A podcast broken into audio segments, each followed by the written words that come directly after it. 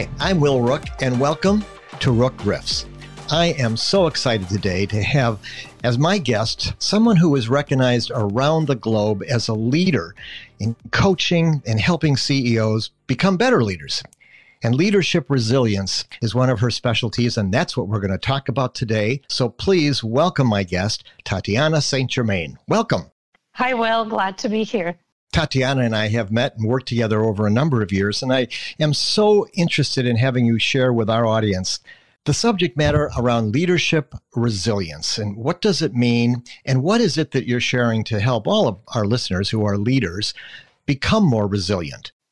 Well i'd like to start with uh, kind of a textbook definition of resilience because people um, often have some confusion around it and it's generally a capacity that individuals have to cope with stress, overcome setbacks, um, maintain emotional well being while facing those challenges. Mm-hmm. So that's uh, the definition. And what we say about resilience is that it's not an inherent trait, but this trait can be cultivated and developed over time. And that's uh, what I do with my coaching clients. Uh, oftentimes they come to me because they're facing some challenges. And frankly, in the leadership world, adversity is the name of the game.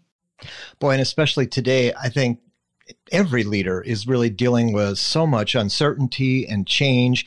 What is it that you share that we can take away that might apply to each of our listeners today?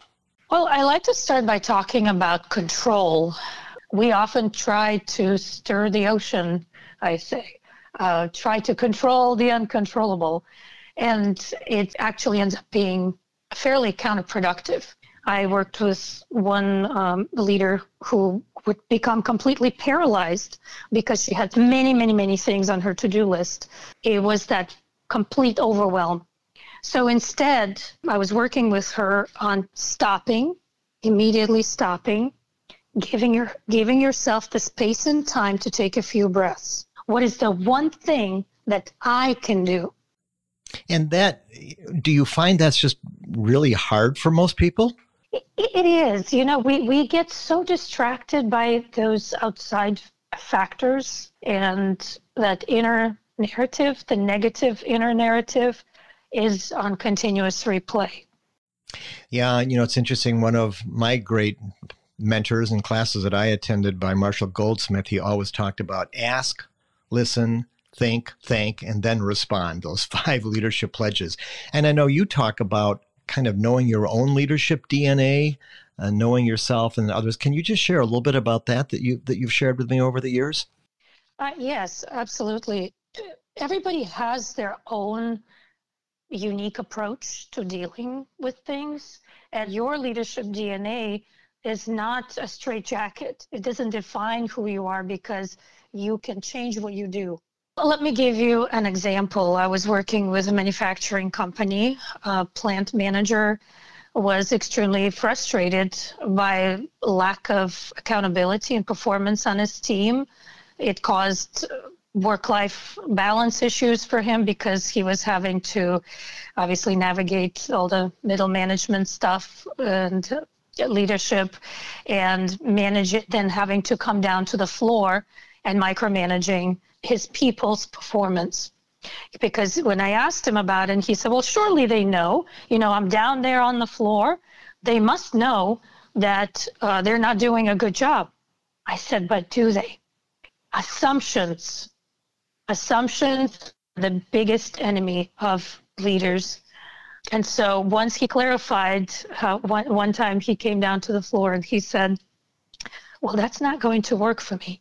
He said, that people on the floor literally jumped because apparently, and it became obvious to him, he never told them and they didn't know how he felt. They thought he was just taking a walk and was enjoying it. So, clarity um, is extremely important. Don't assume, always ask. And it, it, it just transformed his work, and his team became top performing team in the company. Well, and I know that you and I've talked about this too to build a true workplace where people want to come and stay. the leadership role is so critical to that. And we know that people really come or stay because of their manager and their leader. So, what you do and how you coach, I know, is so highly regarded. And uh, we try to keep these podcasts short. So, I'd like to make sure people know that they can reach out and uh, learn more from you. How best can people get in touch with you, Tatyana? I welcome anyone to check out our website. We constantly add content and information, greatpeoplemanagement.com. Um, and I would absolutely love to connect on LinkedIn. Thank you so much for your time today. This has been so valuable, and I do believe that people will reach out, and I hope they do. I've learned a lot from you, and I thank you again for being with us today. Thank you so much, Will, for having me on the show.